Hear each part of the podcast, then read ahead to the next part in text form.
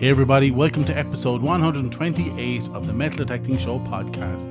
My name is Ciaran, and I have been metal detecting for nearly 30 years. This week, we recap on some smart goals I set last year, we look at some mistakes that you may be making when metal detecting, and we have a question for the detector. So, let's get on with the show. Happy New Year and a happy Christmas to everybody. I hope you had a great holiday season. But it's the new year and it's time to get back at it. So let's address the elephant in the room first of all. Yes, here I am. I'm on video. If you're listening on your phone via iTunes or Spotify, you can and have the opportunity to go over to YouTube and see me in full Technicolor detail. Yes, the podcast has gone video. So not only am I recording audio every week, we're also going to do some video. So I'm really excited for this new chapter in the podcast. Let's see what happens. If you subscribe to the podcast on your app, I really appreciate it if you go over and like and subscribe on YouTube. You just have to search up the Metal Detecting Show podcast. You'll see my ugly mush in the thumbnail there. If this is your first time seeing me on YouTube, let me take at least one minute to explain the concept of the podcast. So this is a zero waffle, straight to the point podcast. I don't spend two, three hours chatting, making small talk with other detectorists. I pick a topic every week and I take it from a beginner's point of view and try and layer in some advanced topics as I learn them also. I am by no means an expert. I have been metal detecting for the last 30 years. However, I would have to say I've been metal detecting for the last 30 years, 25 of which have been very badly. So it's only in the last five years I've tried to focus and double down on what I've been trying to do as a metal detectorist. So I figured, as an old dog, if I'm learning some new stuff, it would be wise and it might be beneficial to you guys as well if I share it. Like I said, each episode is short and sweet, straight to the point with zero waffle. So don't expect a two, three hour long episode, unless, of course, I'm interviewing somebody. Then they tend to go a little bit longer. But let's get back on topic. Actually, let's go back to this time last year.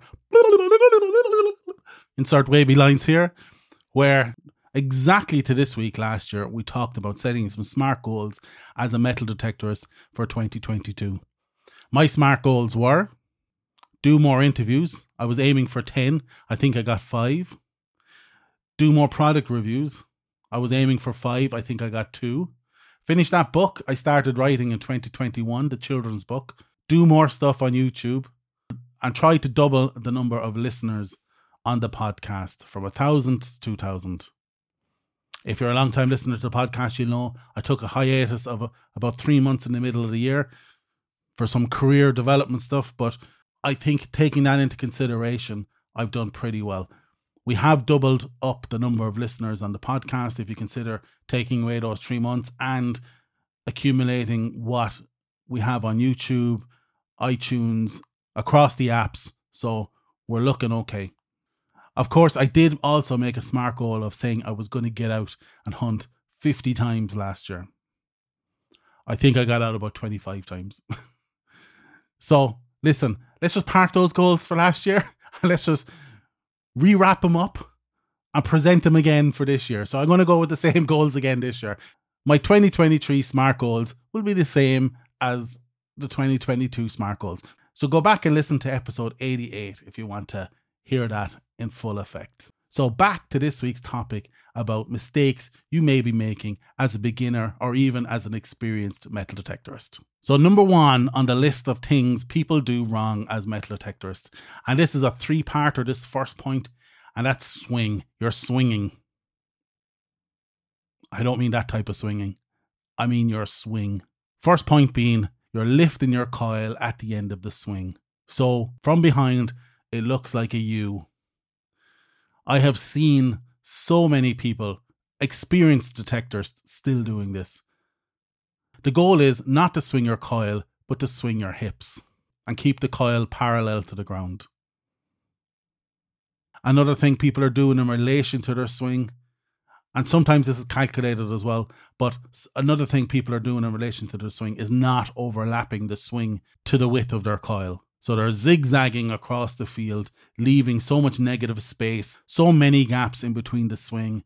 They may finish on time, but they most definitely haven't had 100% coverage of that field. And another, I suppose, element to that is walking too fast when you when you swing. If you're walking too fast and you're not overlapping your swings, those gaps that you're creating get larger and larger the faster you walk. So you're covering even less of the field, of your terrain, of your target area than you want to.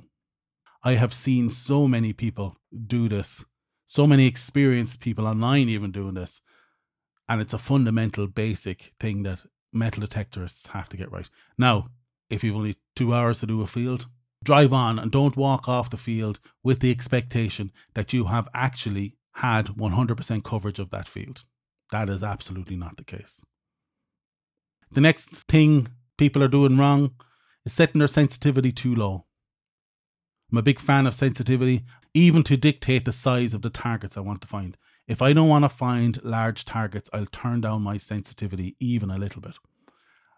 However, if you don't know what you're doing, if you've just read the manual, if you're getting interference from your mobile phone in your pocket, from a cell tower, from electrical wires, you do have external environmental factors that warrant you turn down your sensitivity.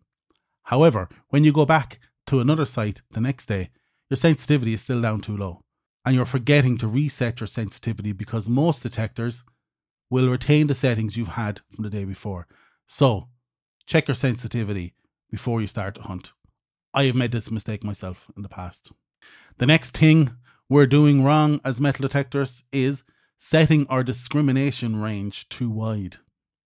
If you consider most discrimination is factory set at minus 9 to maybe plus 1, some derivative of that based on the conductivity scale. That is to ensure that you're knocking out any iron or ferrous signals. However, you might go, oh, I'm getting a couple of iffy signals in one, two, three on the scale or, or on, on your VDI. And you decide, I'll knock that up. I'll knock that range up. So I discriminate from five down to minus nine or minus 10, whatever your range your detector is set at. Doing this, you're in danger of knocking out any gold based jewelry because gold will come in around aluminium, which is in the middle of the scale.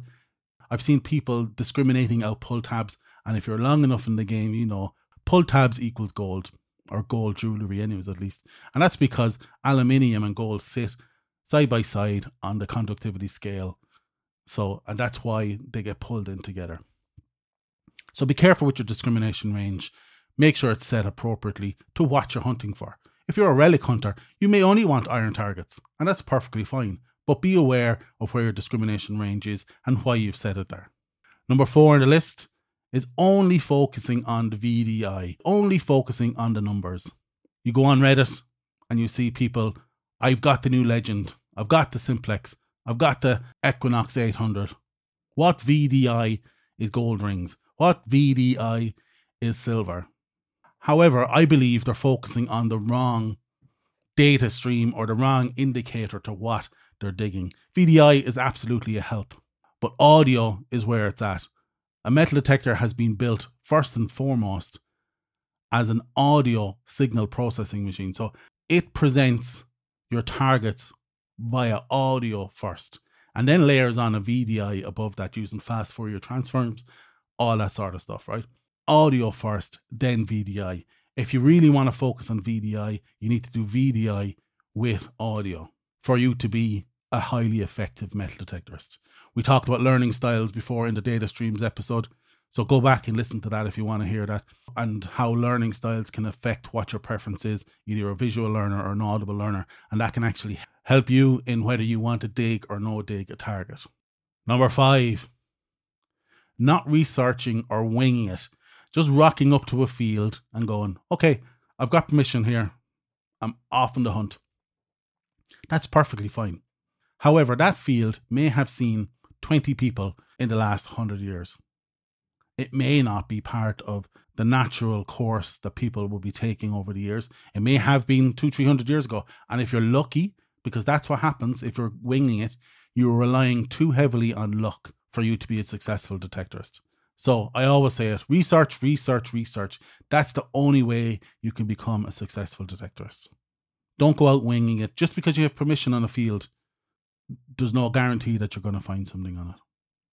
Look at all the good guys. They always go, "Oh yeah, there's room. There was rumors of a Roman villa on this site, or there used to be country fairs in this field, or on that crossroads over there." They've done their little bit of research and they have decided that this may be a good spot to search, and then they've gone and got permission, and then they come back. They're setting themselves up for success. They're not winging it, and they're not leaving it up to luck. Number six, not giving yourself enough time. Granted, a 30 minute hunt here and there is fine just to scratch that itch. But if you want to get out there and want to be pulling in the finds, you have to spend time doing it. There's no point going out for an hour once a week thinking that you're going to be able to put up your pictures on Reddit and all the forums of all the finds and, and wonder how are these guys finding two, three hundred finds in a weekend when I'm only finding 10 or 15. Simply down to time. These guys are spending eight to 10 hours in the field and they are digging like maniacs and spending time and have built up that core fitness to keep themselves going all day. If you want to be in, the, in that league, you need to spend time. You need to be in the fields, digging hundreds of holes, on the beach, digging hundreds of holes. That's the only way it works.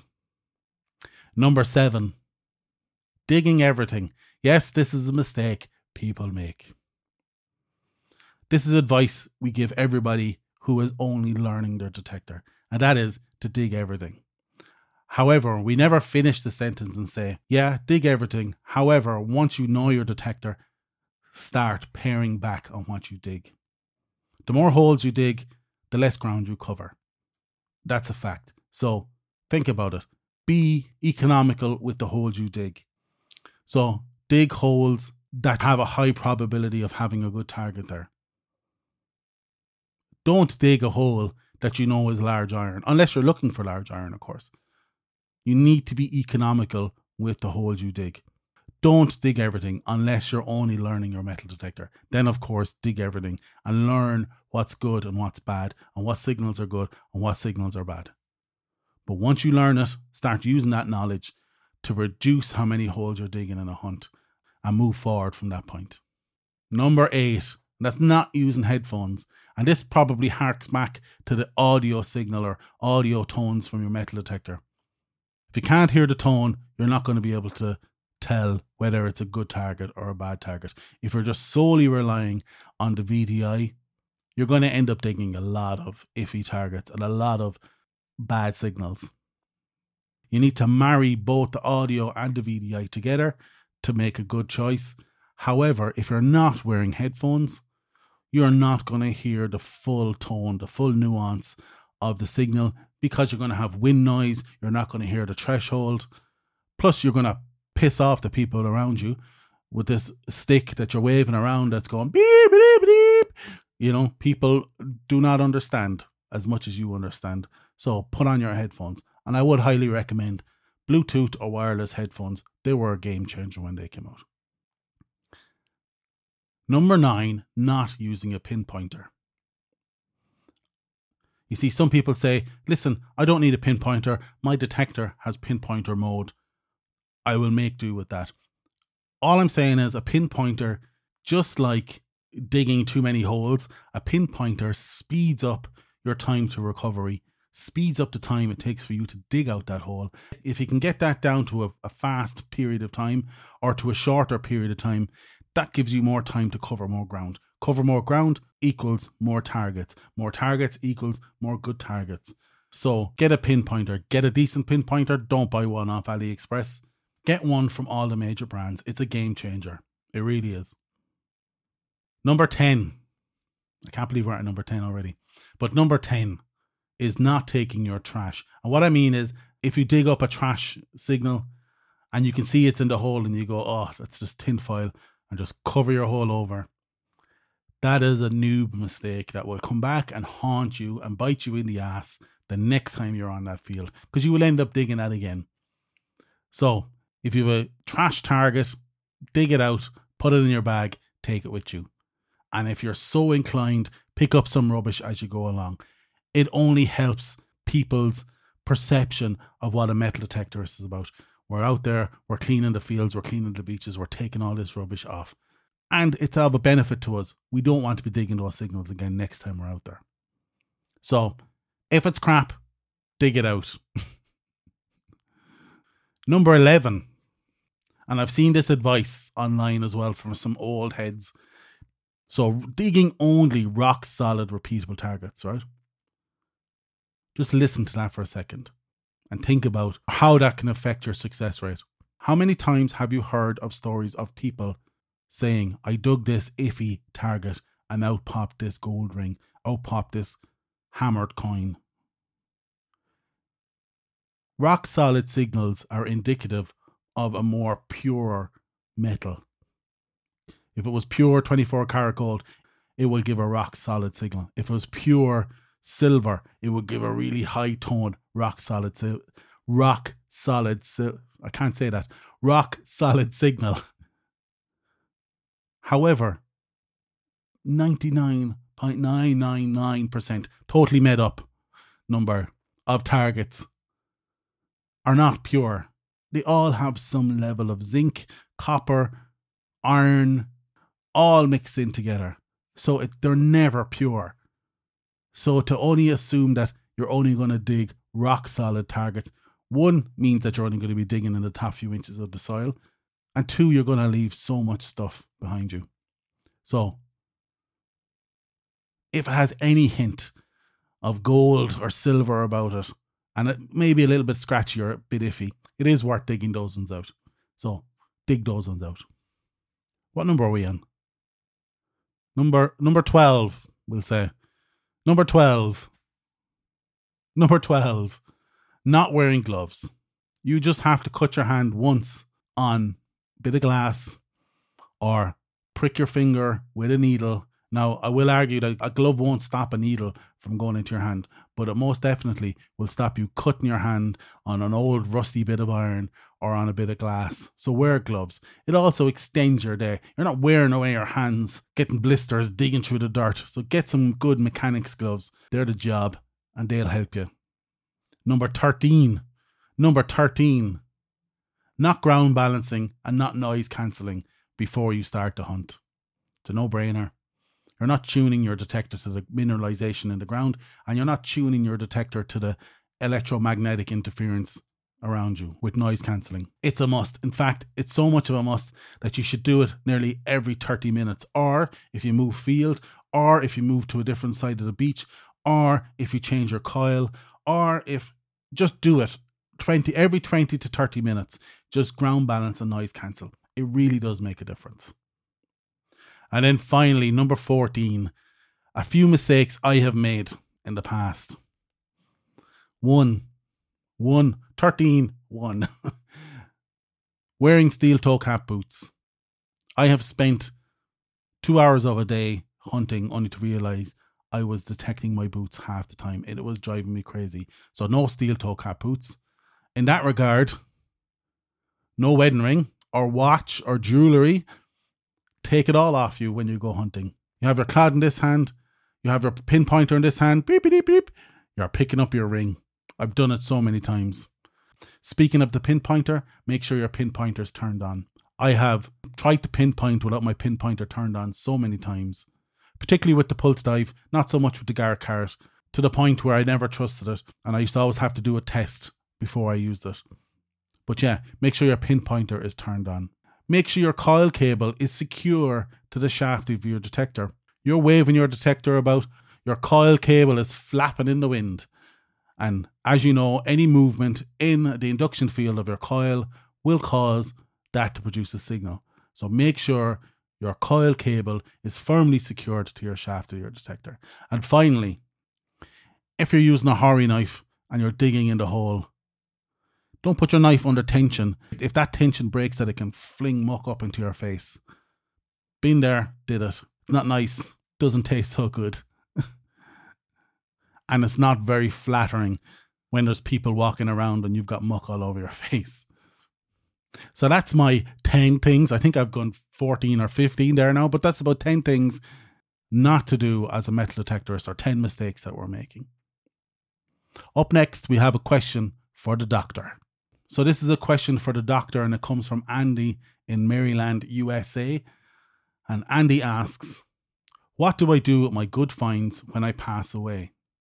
Now, a very bleak topic, if you ask me, but a very pertinent one, I suppose. I've gone through it myself in the last few years, sorting out my father's stuff when he passed away. You know yourself, it's life. But what to do with your good finds when you pass away? Now, I've thought about this, and I've thought about it from the point of view of someone who has had to do it in the past. And first of all, if I didn't understand what these good finds were, I would be like, what the hell are these? Is this trash? Is this is this good stuff? What do I do with this?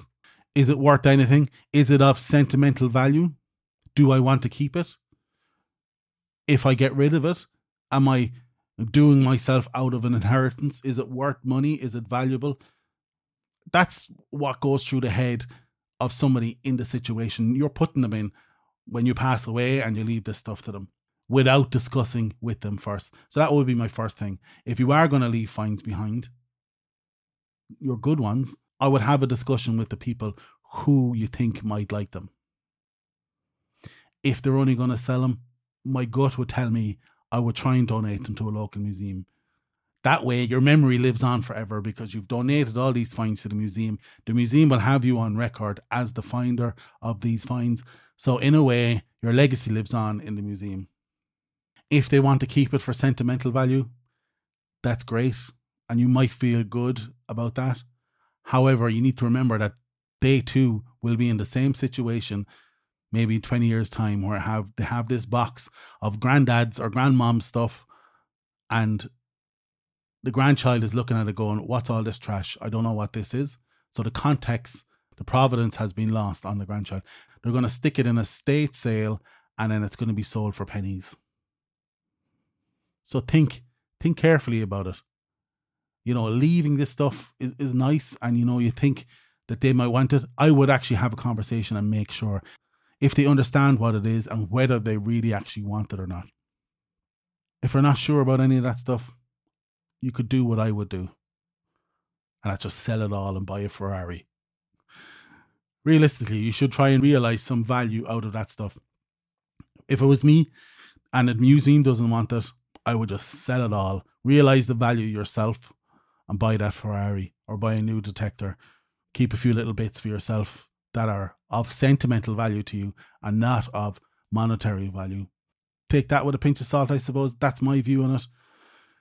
So, to recap quickly, because I think I rambled a little bit there, talk to the people who may inherit it, see if they want to keep it, and make them understand what value it may have or what sentimental value it may have to you.